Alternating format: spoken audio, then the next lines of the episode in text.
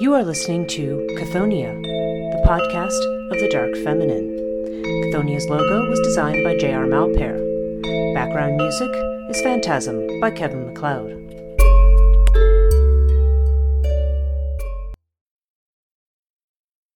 Hello, and welcome to Chthoniya, the podcast that explores the realm of the Dark Feminine. My name's Breege Burke. I'm your host.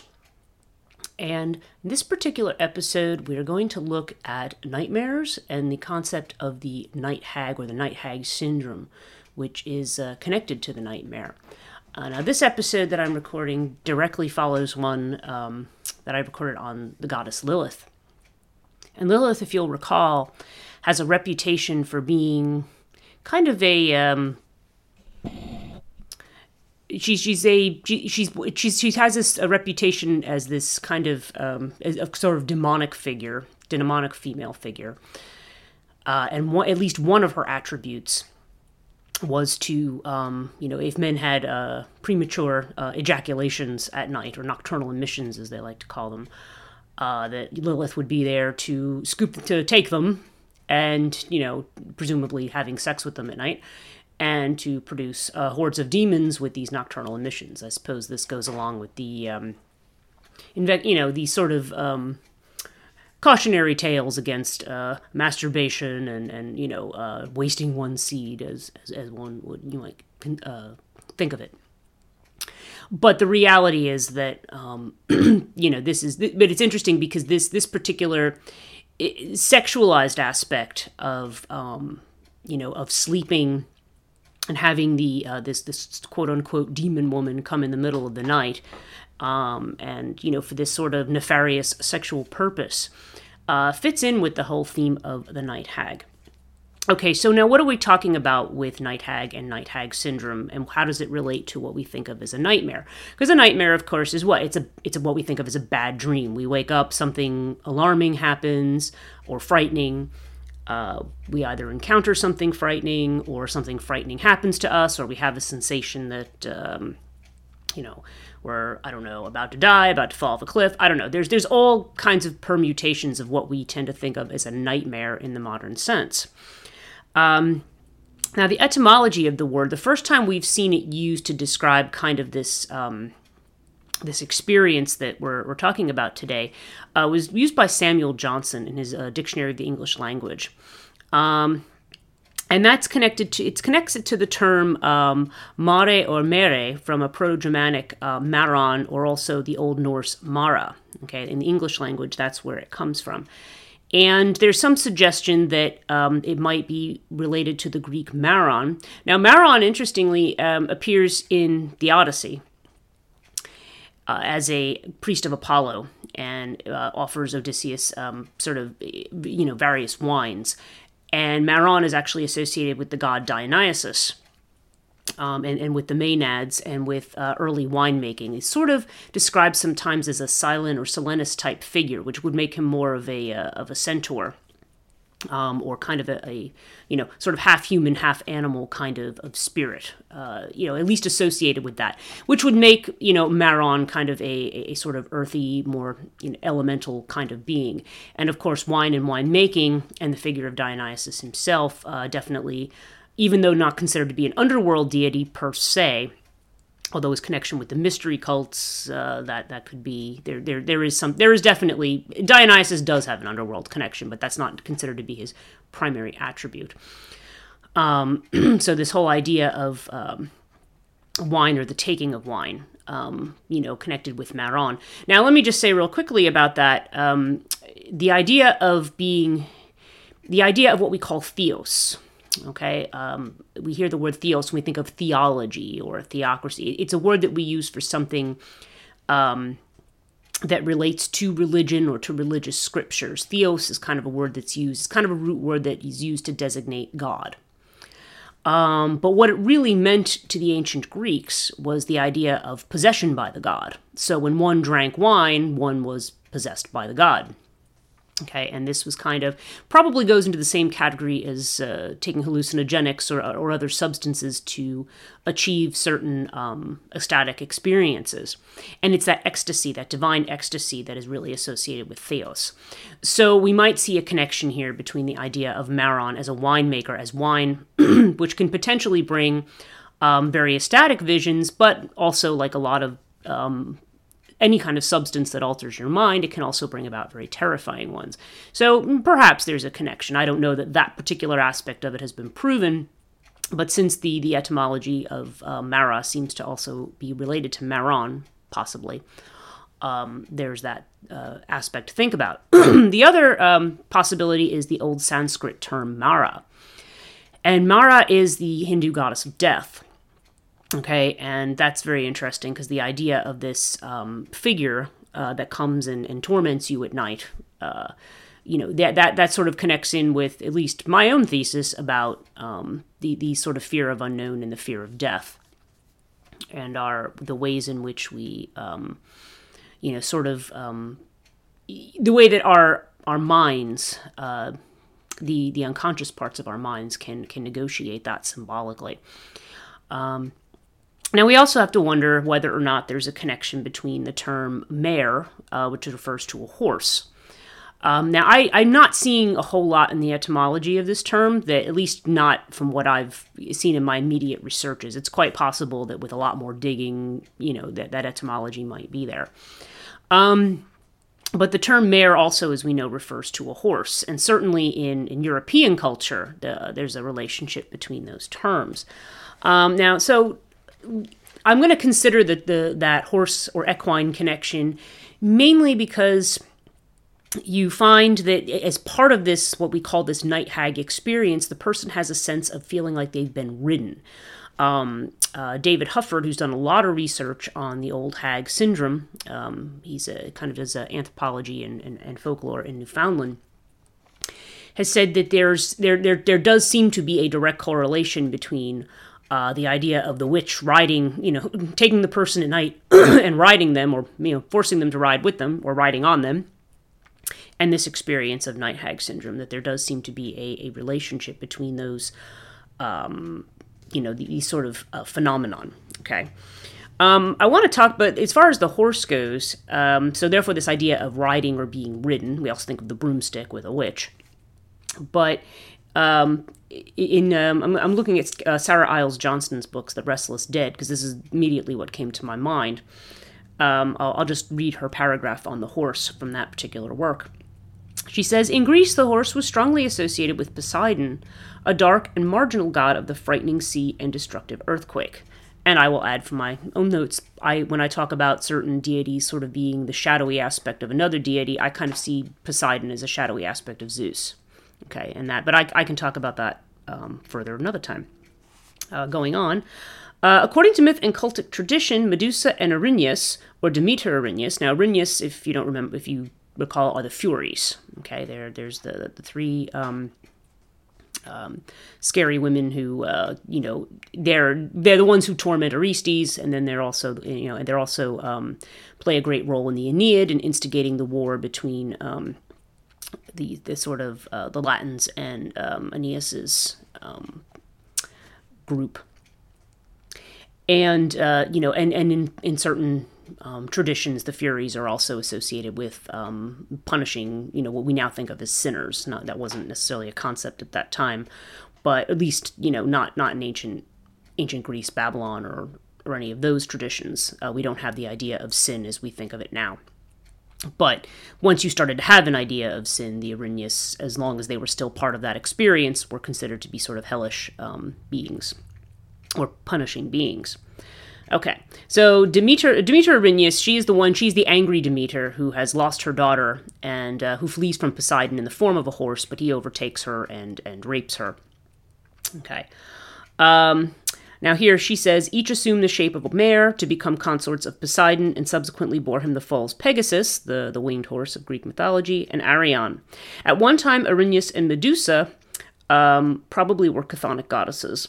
with beneficent as well as maleficent sides, but from Homer on, they represent the threatening aspect of the chthonic world, appropriate mates and mothers for horses. Although the horse, particularly when ridden, could be a positive symbol for the Greeks representing victory and salvation, its connection with the Aeore, which are the restless spirits, particularly female restless spirits, surely draws instead upon the darker connotations represented by Poseidon and his consorts.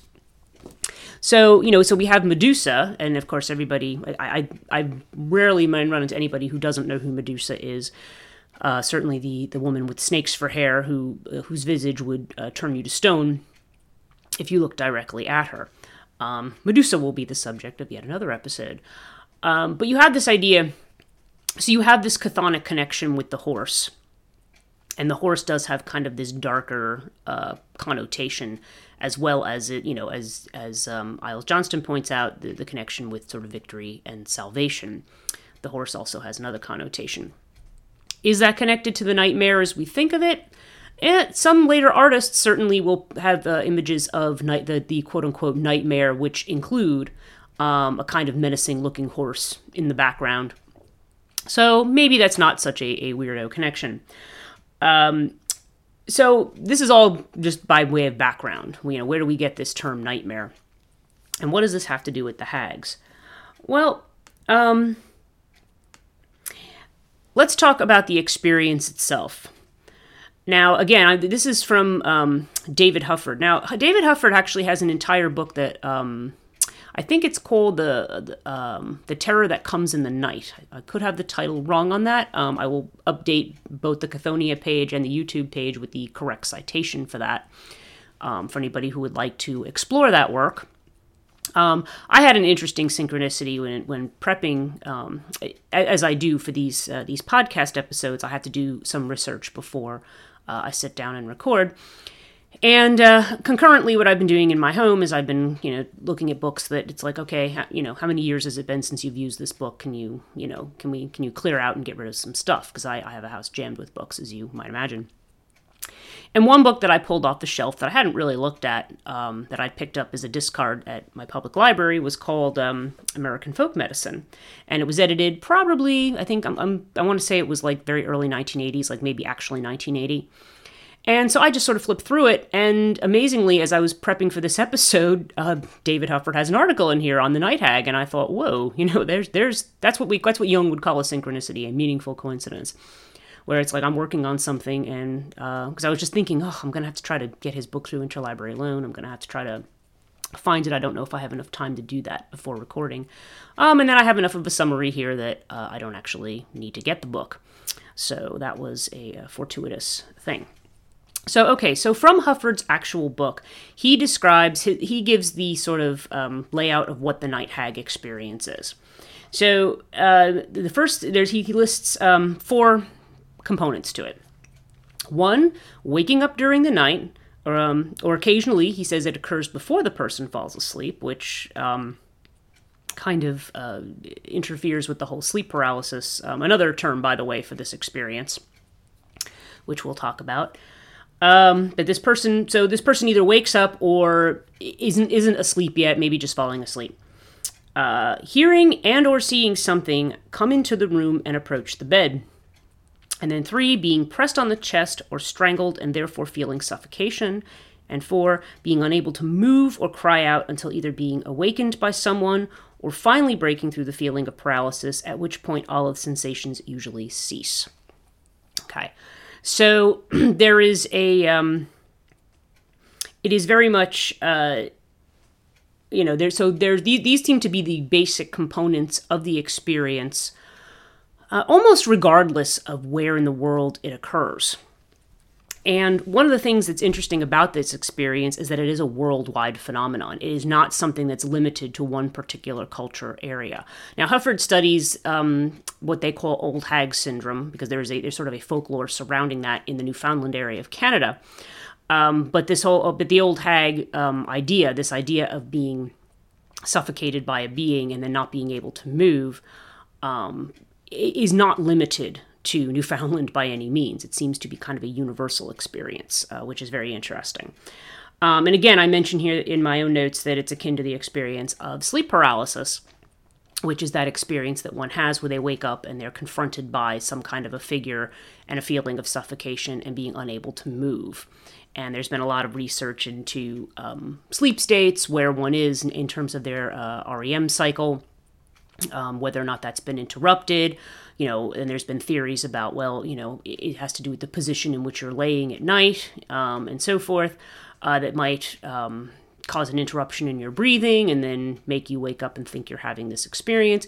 There's all kinds of um, neurological um, discussions of what goes on and, and what might cause it. But in every one of those explanations, all it ever talks about is, well, the person may be prone to having a hallucination. And this, you know, brings me to my essential question, which is why why that experience? Um, and I have this about it's not just you know this the phenomenon of sleep paralysis is not the only um, example of something that I feel is um, you know that, that I have this question about. I have this question about um, the hallucinations that people have in either a demented state when they're on, uh, say, on morphine, or they've just come out of an anesthesia, or they have a very high fever and an infection um, you'll find that those hallucinations also tend to be very similar in character. And the question is, my question is why? It's like people say, well, they're they're hallucinating because you know this this chemical thing is happening.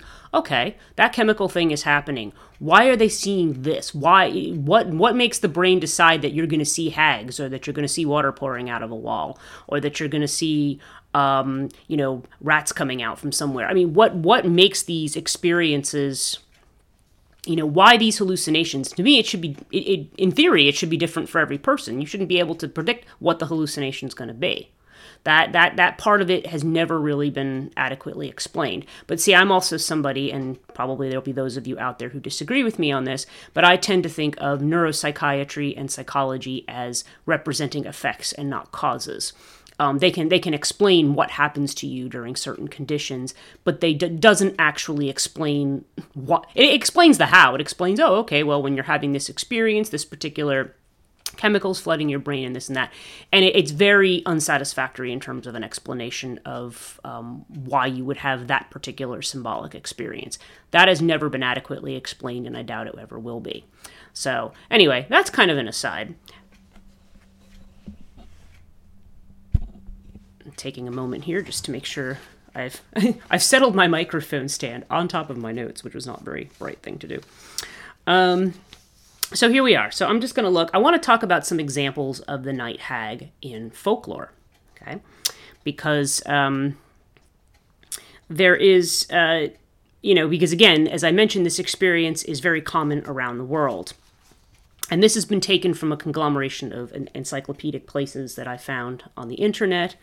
Um, so I'm just going to just go through some of them just to give you an idea of how prevalent this particular phenomenon is. Okay. So in Scandinavian folklore, sleep paralysis is caused by a, ma- a mare or a mare.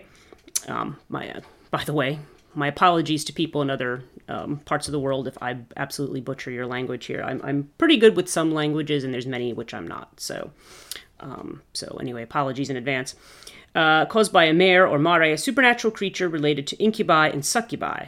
Okay, so what are incubi and succubi? These are the sexual aspects of the uh, experience. An incubus is considered to be a male spirit that climbs on top of a woman, like a demonic spirit that, that sexually assaults a woman at night. And the succubus is his female counterpart, counterpart that lays on top of men and does the same thing. Lilith would be considered a succubus in this particular um, instance. Okay. Um, the Mare is a damned woman who is cursed, and her body is carried mysteriously during sleep and without her noticing. In this state, she visits villagers to sit on their rib cages while they are asleep, causing them to experience nightmares. The Swedish film Marianne examines the folklore surrounding sleep paralysis. Okay. Um, now, next uh, next thing, uh, folk, I believe Newfoundland, South Carolina, and Georgia describe the negative figure of the hag who leaves her physical body at night and sits on the chest of her victim. Victim wakes with a feeling of terror, has difficulty breathing because of a perceived heavy invisible weight on his or her chest, and is unable to move. That is an experience of sleep paralysis. This nightmare experience is described as being hag ridden. Okay, there's the idea of riding in the Gullah lore. Uh, the old hag was a nightmare spirit in British and also Anglophone North American folklore. Okay. Uh, in Fiji, the experience is interpreted as Kana Tevoro, being eaten by a demon. Um, although in Fiji, it's interesting because they believe that this is a spirit of a dead person or an ancestor, and that this person might be feeding on them. You know, there's the, the concept of the hungry ghost. Uh, when I talk about the Aore in um, uh, Greek myth, another another episode I'll talk about, and the Aore being particularly a female variety of uh, restless dead. Um, you know, we'll we'll talk about some of these other comparable figures as well and certainly the hungry ghost phenomena in Asia is um, is part of this. so in, in, in Fiji, of course, is much farther south. We're talking more about you know close to New Zealand and Australia, but it's very interesting that you have this very similar tradition of um, the ancestor that needs to feed, that's hungry. And uh, so they will often let the the ancestor feed and eat so that they can give whatever message or unfinished business they have to give, and then they either um, curse it or chase away the spirit um, after this happens. Uh, in Nigeria, this appears to be far more common and recurrent among people of African descent rather than whites or native Nigerians. Okay, and uh, often referred to with African communities as "devil on your back." Okay, uh, so that's interesting because this this is an idea of riding of not sitting on your chest but actually on your back. Um, and this seems to be a variant um, variant i've experienced actually which i'll talk about um, I, I, have a I, I plan to talk a little bit about i've had two experiences with sleep paralysis in my in my life which are actually quite at variance with these. They're related there's some that aspects that are very similar and some things that are at variance at least in how i interpret them. So uh, i will go back to that turkey sleep paralysis is called uh, karabasan okay and um, it's worth noting that uh, in Mongolian culture, uh, nightmare is referred to as um, karadarahu, meaning to be pressed by the black or where the dark presses. Okay, and there seems to be a relationship between um, karabasan. Um, and that, and you know, in Turkish culture, the karabasan is related to the jinn, okay, which are spirits. It, there's um, jinn, the jinn folklore that comes out of uh, Islam and out of that particular part of the world. Um, the jinn are usually spirits who were here before uh, man before humans were created and are actually um, so in a way they're almost like have status of um, the the beings of the golden age for instance in hesiod you know who, who assume the the characteristic of watchers uh, in the book of enoch these these are the, you know some people consider the the watchers to be um, these beings of a golden age who look over humanity. There's sort of there. There's almost like proto-humans, but they're somehow great. They have greater than humans, have greater power than humans. But humans, of course, then become the favored beings on the earth by you know by the monotheistic God certainly. And so these other beings become very resentful of humans and try to either destroy them, manipulate them, or bring them down in some way so the jinn is the jinn is associated with another manifestation of the hag, which is uh, the, seen as a some kind of a being or creature that wears a hat. And the idea is that if you can remove the hat from the the jinn, that you can enslave the jinn if you're brave enough to do that. But the jinn climbs on top of the person and then tries to strangle them. Okay, so there's the suffocation. Um, here it says to get rid of the demonic creature, one needs to pray to Allah by reading the Al Falaq and Al Nas from the Quran. Moreover, in some derivatives of the story, it's why I said the jinn has a wide hat, and if the person can show courage and take it, the jinn becomes their slave. Okay, um, now back to the Mongolian one. Uh, this idea of where the dark presses, this has to do a lot. Um, there's a relationship to um, uh, Mongolian shamanism. The term kara means black, um, just as it does in the Turkish karabasan uh, and may refer to the dark side personified. Karen Bu means the sh- shaman of the black. Shamans of the dark side only survive in far northern Mongolia. Um, while uh, Sagan Zu- Zugin Bu means shaman of the white direction, referring to shamans who only invoke benevolent spirits. Interesting how we have this light dark uh, split here. Um, and this says to even compare, compare uh, Karabasan okay, which may date from pre Islamic times when the Turks had same religion and mythology as the Mongols. Okay. Um, there's examples of this in Chinese culture, Korean, and again, these are associated with um, ghosts and spirits that um, lay one down. The the uh, Japanese term actually means being bound or fastened by metal, which is which is interesting.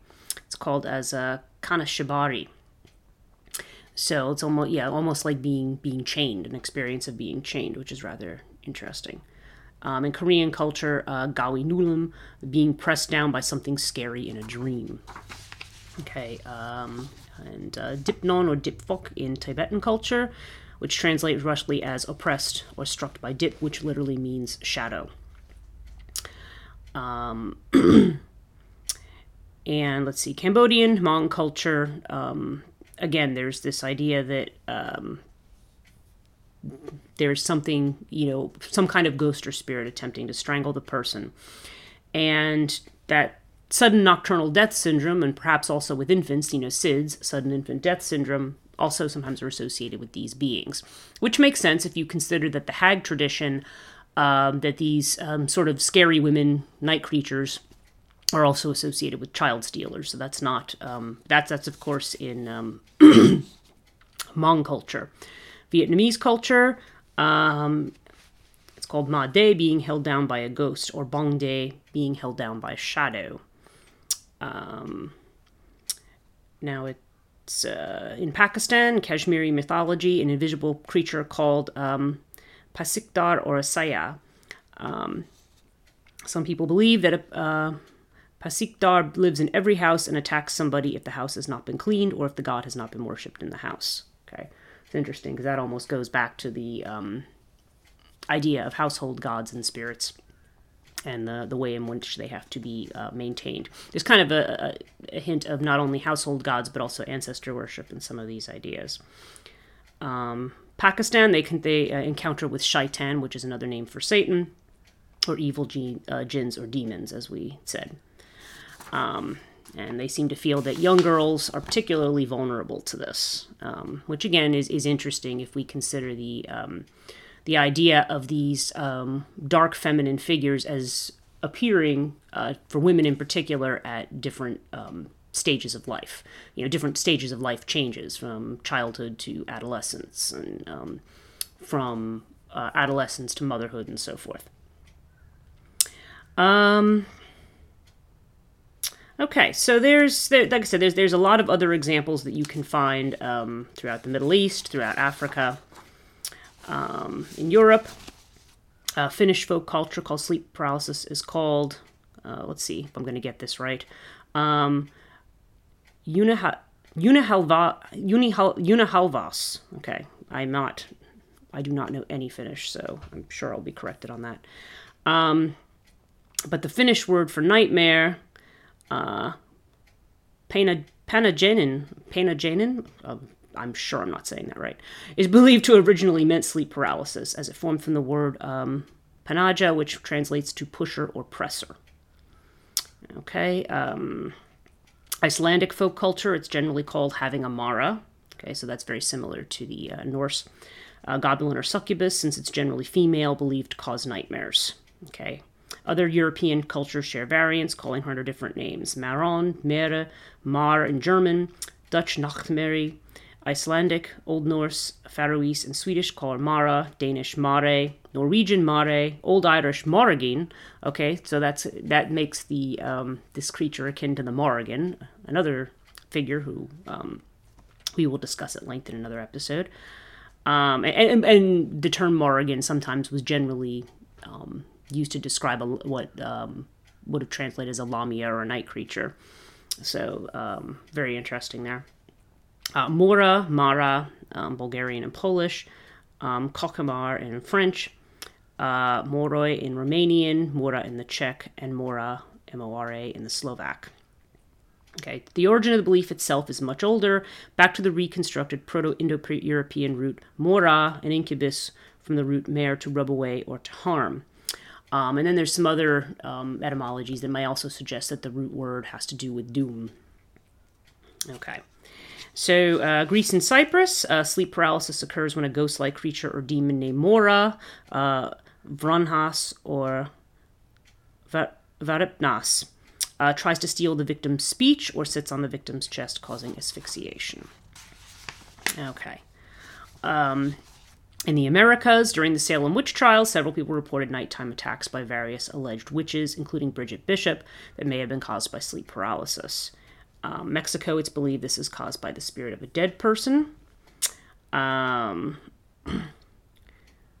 uh, people refer to this as subirse el muerto, the dead person on you. Okay, and parts of the southern United States, uh, this is known as hag or being hagged. Um,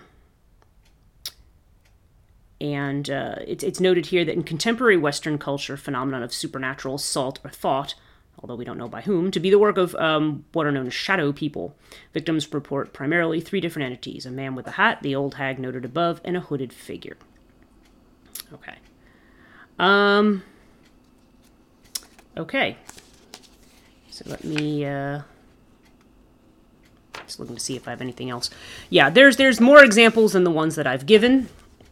I've gone through quite a few of them, probably very badly, um, at least in terms of pronunciation.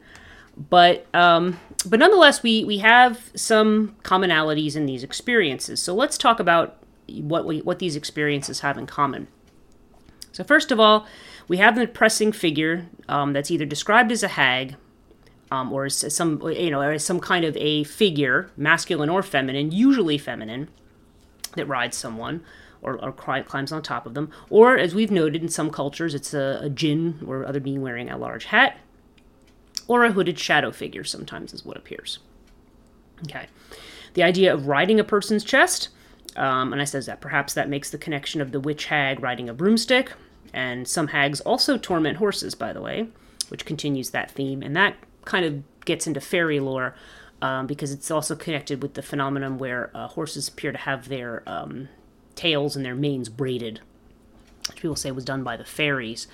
Um, although supposedly there is a sort of some kind of disease that, that's associated with the hair, kind of getting that braided appearance. But um, but this is so you, you again there. I, I think the the horse connection is not uh, unwarranted there.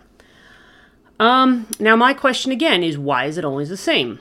You know why why do people perceive it as either being a hag or being some kind of a dark figure, um, or being something that sits on the chest? and the, you know and it's these things occur in kind of a semi-awake state. The person's not in a dead deep sleep when this happens. And they're aware enough they just they just can't move and they can't do anything about it. There's just something there's a figure there and they are completely unable to move. And fear is not always the par- paralyzing factor okay? Um, and I'll, you know, I mean, at least it's not not claimed to be. You know, people say it might be a fear response to something, but there's there's literally like the muscles just just don't move. It's not until you're able to physically break out of that, and, and there's no speech either because in in those conditions you can't yell out to somebody and say, hey, you know. So. it's uh, so it's it's a it's a sort of frustrating uh, sort of helpless thing. Um, let me talk about the characteristics of the hag for a moment. Um, first of all, you're talking about a feminine figure that is old or that is ancient, okay, and who's generally considered to be unpleasant in in appearance. Um, you, know, you have the appearance of younger women who you know are, are beautiful. Of course, those sometimes you have women like that who appear in, in the succubi uh, format, who are there as who, who follow the the archetype or the um, sort of um, aspect of the feminine temptress, okay, which is, um, you know, the, you know, and, and they, they, these are the women who sometimes they say end up having uh, feet of an animal or something, um, but they have very beautiful faces. But here, when we talk about the hag, we are talking about an old woman. Okay, uh, you might want to think about the Graeae if you are familiar with Greek mythology.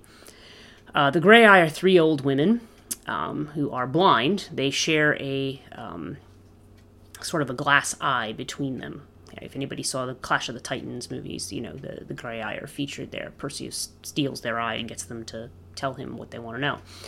Um, and yes, they are old hags. They represent old age and the terror of old age. And they're supposed to be cannibalistic hags. Okay, they, they do they devour. So there again, you have the dark feminine as devouring. And of course, there's a motif there of age as being devouring, that it devours your life and, and takes it away, because eventually old age will mean death. Um, but the Graeae also are blind, and within Greek myth, um, and and Roman myth really, uh, blindness is actually um, associated with prophecy. The idea is that you don't have outer sight, but you do have inner sight. Okay, so Tiresias the prophet is blind. Um, Aeneas's father, um, Anchises, um, he when he had, when he you know brags about the fact that his son is the um, you know the he's born by the goddess the goddess of love, which he was told not to do. Uh, Zeus gets back at him by striking him blind. Um, and then he then he gains the gift of prophecy. Even um, Polymestor in um, the uh, the play Hecabe, after the women, you know, he, he's the one who violates the hospitality rules and um, by killing uh, Hecabe's son uh, Polydorus, who's been sent to stay with him uh, during the Trojan War. And when he realizes the war is going badly, he decides to kill Polydorus, bury him somewhere, and then take his gold. And uh, when this is discovered through Polydorus's ghost, uh, the women all get together. We're now enslaved by the Greeks, but they all get together in the camp and they, they confront Polymestor and jab his eyes out. And as soon as he jab, they jab his eyes out, he begins to prophesize. Okay, blindness is associated with internal sight. So, so we have this idea of sort of a wisdom, an internal wisdom, uh, a wisdom that could be learned with age and experience, but it's also kind of a wisdom about nature, uh, that which is very ancient and very old. This is where we had the idea, the old idea of respecting the elders or the wisdom of the elders. Uh, we don't necessarily have that today. Um, it's very interesting how. Um, you know, one gains, you know, experience and knowledge over the years, but as they get older, people become very childlike again because their their minds start to go. You know, when, when dementia sets in, you know, the mind starts to go. Um, but the hag does represent that. You know, one of the things, at least one could be terrified with the hag, is not only the loss of um, perhaps what we consider to be a physical attractiveness, if you're a woman. Um, there's there's the barrenness. Okay, there's there's a lack of fertility there um, because the hag is considered to be past childbearing years, and also the fear of death. Okay, that you know that's they're a reminder that you know uh, one may live a long time, but won't necessarily live forever. Um, and the appearance of the hag is always considered to be malevolent or harmful. now, why? Um, is the hag a figure that is trying to, um, you know, re- in, in the vampiric sense, try to regain their youth? Well, that's not entirely out of the question, as the experience can be a very draining one. Okay, it's one where you feel feel like your energy is being sapped from you by whatever it is that you're encountering. Um, now, Hufford in particular doesn't necessarily associate this with the experience, um, but uh, but it is um, but but that that at least is part of the terror that you you have that that powerlessness and you feel like you are um, you know your your inability to move is kind of can be also connected with a feeling of you know not being able to exert your energy or not you know or having your energy stopped or put on hold. Um, in, but see now this experience is also i mean we, we have the hag but then we also have the the sexual side of it. And that's what makes this almost an entirely chthonic experience because you've got this idea um, this fear of death this kind of witchy sense of um, you know knowledge of you know ancient knowledge of the earth and everything which kind of makes it akin to um, goddesses like hecate for instance who are um, mistresses of magic. You know they're associated with the moon um, perhaps with the waning moon um, with and with the sort of dark knowledge, you know, knowledge of things that are, you know, that one knows of by night or in the dark, or things that are, you know, darkness in this sense being connected with what's hidden. The term occult has to, it literally is, is comes from the Latin word for that which is hidden. It doesn't have anything to do with evil or devil worship. It has to do with what's hidden and trying to discover uh, secrets or what's hidden. Okay. Um, but the association with sex is there too in the episodes that seem to have um, a, a, sexual function or purpose. Now, the, the, hag ones in particular don't don't necessarily seem to have that. Um, although one doesn't know, but the but but when you if you take if you merge the negative archetypes of sort of the temptress with the witch, and so you have the quote unquote scary old witch, and then you have the attractive young one. Um, you you kind of mi- mix up this idea of um, the, the the temptress who will lead you down to Sheol, as, as Proverbs says, and, or you are talking about the um, you know this this this female who in some way represents the opposite, represents barrenness. Um, and and maybe you know and, and there may be an attack there because there may be perhaps a reference to either taking your life force away from you or you know this this is kind of a, a sort of imminent reminder of, of death um, so it's um, so it's an interesting uh, thing to talk about. Now, how how prevalent is this experience? Uh, I'm going to go back to Hufford for a second. And at this particular time, now again, his book that I think came out in the 1990s, I think the version I read was published 2000, 2001, or something like that.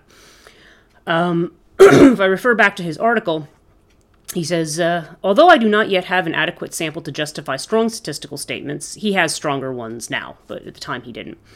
Uh, my preliminary results may be summarized as follows. Of those questioned, because um, he did, you know, put out a questionnaire among college students about old hag syndrome. And first, he just went through, did you ever experience these particular symptoms? And then his last questions were, have you ever heard of, do you know what, what is an old hag? And have you ever heard of old hag syndrome? So he doesn't start with that question, he ends with it. Okay. He says in his preliminary results, um, of those questioned, one sixth have had the experience themselves, one fourth have either had it or heard of someone else who has. About one half know something about the old hag tradition. Of those who have had the experience themselves, about one half do not know the old hag tradition. That is, they were unfamiliar with the term and were not aware of others having had the experience. Of these latter individuals, a number reported complete old hag experiences with the ugly creature, suffocation, and so forth.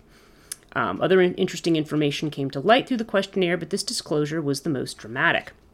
And that makes another point, because one of the ways in which we try to explain these kinds of experiences is to say either, well, this is a folk belief in your culture, um, and you heard about it, so now you know you you had a dream that happened to you. It kind of goes along with um, theories that scientists try to put forward about ghosts and, and ghostly sightings by saying, well, it, it's correlated with uh, positively with belief. So, in other words, if you believe in these things, then you're going to see them. And I, I have always thought that that is an absolute rubbish um, conclusion because um, I have looked at hundreds and hundreds of cases. I have read hundreds and hundreds of ghost cases, okay? And probably one of the overriding features is you have people who are actually absolutely um, rational in the way that they approach things. Do you have certain people who, you know, who, who you know, jump every time a branch moves? Yeah, you, you do have people who are like that. Um, but there are many, many people who either listen to those things with amusement and go, hmm, yeah, okay, you know, nice story. Or they just don't believe in those things at all, and then things happen to them and they strive to explain it. I mean, the reason the kind of ghost hunting shows that we have now are so popular, uh, the ones where people go in with equipment and such, is because I, in, in theory, you are going in assuming that um, nothing is going on. Uh, somebody has reported something rather dramatic, and you're going in to try to see what kind of evidence you can gather.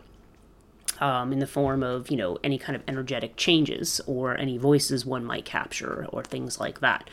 Um, now, again, you know, you can talk about how general science doesn't um, doesn't accept these kinds of things, and and perhaps the definitions behind them. Well, whatever. I mean, parapsychology is not a hard science um, nor is any kind of aspect of related aspect of ghost hunting. But by the same token, um, there's definitely the sense that people are drawn to the idea of let's look for the rational explanation first. Okay. Now, are there people who are ready to assume that everything is a spirit? Um, yeah. Um, are they always wrong? Not necessarily. I mean, we don't really, from an academic point, I couldn't tell you. I could, I can't define those things for you in any kind of an academic term. Um, there's there's the academic versus the experiential, um, and uh, you know that's that's the piece that is that that's always the um, the area of uncertainty, if we want to call it. Um, so I just want to um, talk about some final considerations here um, in relationship to that. I'm just again looking back at sort of my notes on this. The experience itself, okay, one, one component of it is helplessness or loss of control. So, um, you know, so this experience, um, whether or not it reflects one's own sense of powerlessness in life or, or any kind of life kind of psychological situation or situation in which one is vulnerable or feels vulnerable, that's entirely possible. I don't think that's been studied, but you know, that's that's something to think about or to be considered if this is an experience that occurs. Um, there's the idea also of suffocation.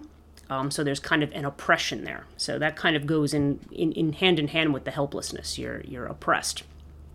Um, there could be a fear of dying or death. In some cases, there may be a sexual component to the nightmare experience, um, or a perceived one, where one is um, uh, incubus in the sense I would think in, in, terms of incubate, like you know, you know, somebody trying to impregnate you, some kind of horrible spirit trying to put something into you. And succubus, of course, the idea of like, taking something out of you.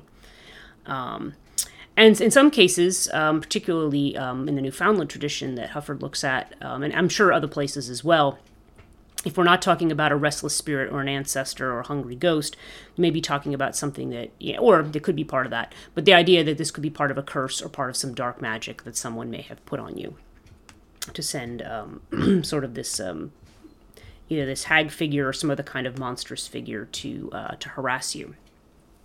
Okay, and um, and then that brings me to well, let me let me let me bring this to what my own experiences were with this. Um, I've had two in my lifetime that I could say are, are certainly akin to this. The first one I had, and I can't remember if I was in high school or if I was in college at this point. Um, it was it was it was certainly um, I want to say early 1990s. So it's been a, it's been a few years. And I remember having a dream about um, that I'd perceived at the time a dream about night or about the night. And I was walking through kind of like a, a sort of post-apocalyptic kind of urban landscape. It was kind of it's kind of sort of your scary, dreary, you know, urban dark alleys kind of a thing. And and there was kind of a sense of of things being bombed out or burned out um, in this particular dream. And I remember walking at one point, you know, kind of walking quickly, feeling like someone's behind me and like I need to get to a place of, um, you know, where there's some relative safety. And at one point in the dream, uh, I feel someone come running up behind me with a cackle. Okay, so it was definitely something very hag like. And this woman like came up and grabbed me by at the base of my spine. Okay and it was like as soon as the hands sort of touched almost like she was trying to like i don't know if she was trying to grab my waist or she was trying to tickle i don't know what it was but it was a weird sensation and that actually woke me up. So it wasn't a paralysis situation. I actually it was like it was like my spinal cord was on fire and i just woke right up and i whoo, sat right up in bed and went holy shit and i was actually shaking for about 20 minutes. I wasn't scared. I was just like whoa what the hell was that?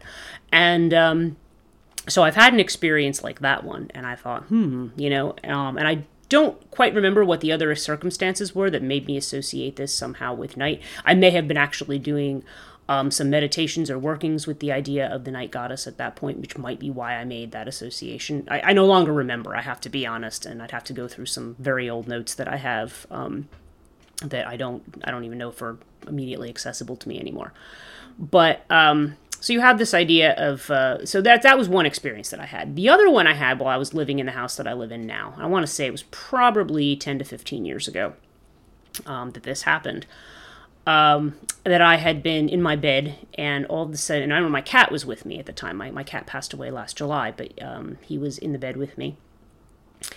And uh, I was laying there, and, and one of the things, one, one of the determining factors uh, in terms of how I interpreted this experience was the fact that the cat did not move through the entire experience. Cat never woke up uh, and never um, responded to any external stimuli. But I remember laying in bed, waking up, and a dark figure just came kind of up the stairs around the corner, and it actually didn't climb on top of me, but it grabbed me by the arm. And as it grabbed me by the arm, I felt like my life force was being drained out of me it was really like a weird feeling. And my response to that was absolute like flaming anger, which is generally my response to anybody interfering with my uh, personal boundaries. Um, you know, in a way that is is just you know completely uh, self entitled or inappropriate or or whatever. I can get I can get on occasion I can get really really mad, and I was just like, and I think I was hurling every expletive in the book at whatever this was, and I remember different mantras were going through my mind um, but one of them was a mantra of the god Krishna. And as soon as I recited the Krishna mantra, the thing all of a sudden let go and it like tore off like a shot, like through the wall.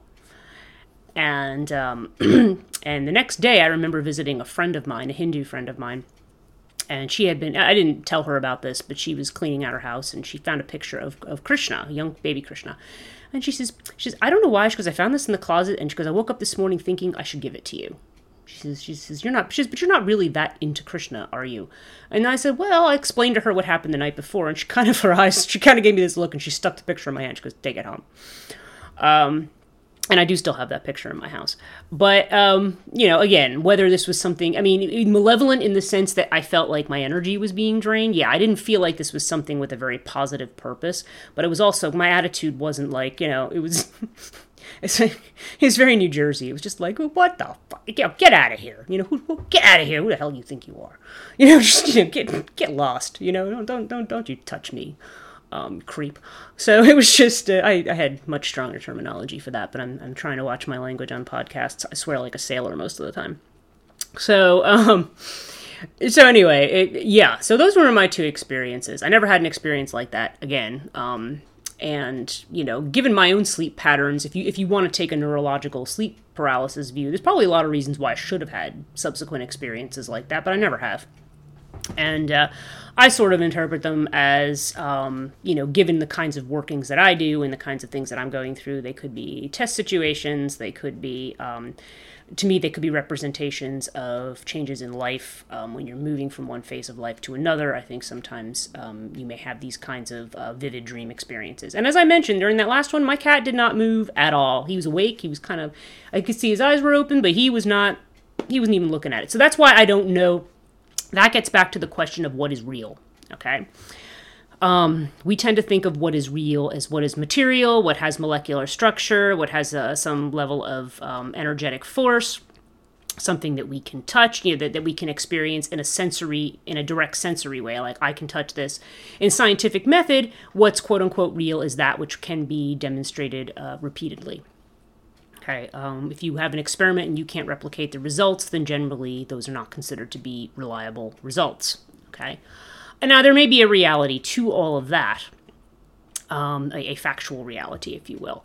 But then there gets to what um, uh, Erik, Erik Erikson used to call uh, Erik Erikson, by the way, the psychoanalyst, not the uh, conservative pundit, had once said that um, you could it was such a thing as what he called psychological truth. He says which is i think i'm going to almost quote him directly from young man luther um, it's not demonstrably true but is felt to be true. And then that becomes that and that kind of is almost it's in uh, kind of eriksonian psychology but it's also you know which is more uh, a type of um, developmental psych but also, you, you see it in Jungian thinking because Jung's attitude is if you've experienced it, then it's real. It's real for you, at least. It may not be real for anybody else, but it has a reality for you and it has a meaning for you. Now the question becomes: Is that is there is it there's there still a literal quality to that? Like did this literally happen to you, or is it a symbolic thing? But in other words, are you encountering an actual spirit, whatever that is, or are you um, you know, uh, you know, or is this just some? Is this something that you know? Is this something like an extended or more vivid kind of a dream or dream state, um, in which, to, in case the symbolism uh, is speaking to you in a certain fashion, and the universal the universality of this experience is something I find fascinating. And as Hufford's pointed out, it happens in far more people than uh, you might imagine. And you know what it actually means. Um, and why is it always the same type of ex- one is why is it the variation of this very similar type of like three experiences? And if it doesn't represent any other kind of physical ailment that we can point to what does it mean? Okay so you have you kind of end up looking at it at the psychological or uh, symbolic kind of or mythological kind of level um, where it's likely to have the most meaning. But then there becomes the question of are you actually encountering something that is real in some other kind of sense? And that's more of a question for um, probably people more who are associated with certain types of spiritual or magical practices may you know may have more of those questions and and would be able to speak more directly to those kinds of experiences um, and the answer is probably the answer is probably both. There's probably a psychological uh, if you think of Jung's collective unconscious, where we share a kind of a symbol system and memory with the rest of humanity, uh, there's probably an element of that. But um, it's a mistake to think that it's just some kind of an unconscious fantasy or thought. It has a reality as well. Um, a lot of people criticize Jungian theory for saying, well, like even Alan Watts, like it's too internal. It doesn't have enough to do with externals. It's like, no, it actually has everything to do with externals. But it's but we misinterpret because we think of the archetype as just some kind of a thought. It's not a thought. It's it's kind of a it's it's something that that's a phenomenon. And as Hufford notes about this, it seems to be there seems to be a mythology that has grown up around a real experience. Okay. and and the fact that it always manifests in this same way. It's not like you know somebody made up a story about a hag and people started having this experience. Okay, it seems to be the other way around. So um, it's uh, interesting question to explore, but it really suits our purposes in talking about the dark feminine because we are talking about, um, you know, uh, the way in which um, certain aspects of the feminine, particularly these either sexual ones connected with sex and death, particularly these very chthonic aspects, uh, in the way in which they affect our um, psychology collectively and individually. Okay, and uh, and perhaps in, in even in more visceral kind of ways. Okay, I'm going to stop there. Um, I'm just going to remind you that I have um, to please check out Chthonian.net. There you will find latest ish, um, editions of this podcast, both in audio form and a YouTube video. Uh, I have a YouTube channel called Chthonian if you would like to subscribe, if you prefer to have visuals to go along with these. Sometimes I don't have much in the way of visuals, but I've been trying to include more when I refer to certain things to have pictures of that or, you know, to have that included in the YouTube version. And I also have other stuff. I have other writings, and I also provide other services as well. I mean, I, I do readings and. Um, uh, you know, and eventually I'm going to be providing classes as well. So please check out chthonian.net and see um, what else is offered there. Um, the podcast is certainly one thing, um, but there's other things that are offered. And I also encourage you, if you are interested in this work and would like to see more of it developed, allow me to have the economics to be able to develop this, um, please check out patreon.com slash Chthonian if you would like to become a patron. Uh, I'm very grateful to those of you who are already patrons and um, you know there's there's a lot of different rewards at different you know depending on the donation level um, that you can get um, everything from you know early access to episodes to early access to, to bits of writing uh, extra videos and and podcast commentary um, and also some swag from the Chthonian store, which you can also check out at cafepress.com slash Chthonian. One word of warning about the store, um, Cafe Press seems to have a lot of problems with its interfaces, and I've put some things up where I, I set it at one image and then it, it changes it to another one, so I'm still working through a lot of those details, but there's a couple of really cool designs from JR Malpair. I've just gotten a couple of them myself. If you're on my Facebook, Twitter, uh, or Instagram, also, which uh, um, I'm under Chthonian Podcast, on those particular um, uh, social media platforms. Uh, Podcast, two words on Facebook, one word on the other two.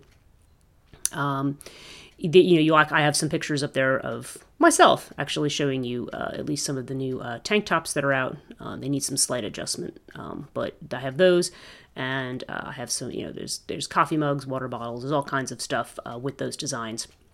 So if you think those are cool, and you know, sometimes they're just cool just to have them. Um, they're they're really uh, were really nicely designed by J.R. Malpair, and uh, you know, so check those out if if you like those designs and would like to have them. Uh, and with that, um, thank you for listening to another episode, and we'll talk next time.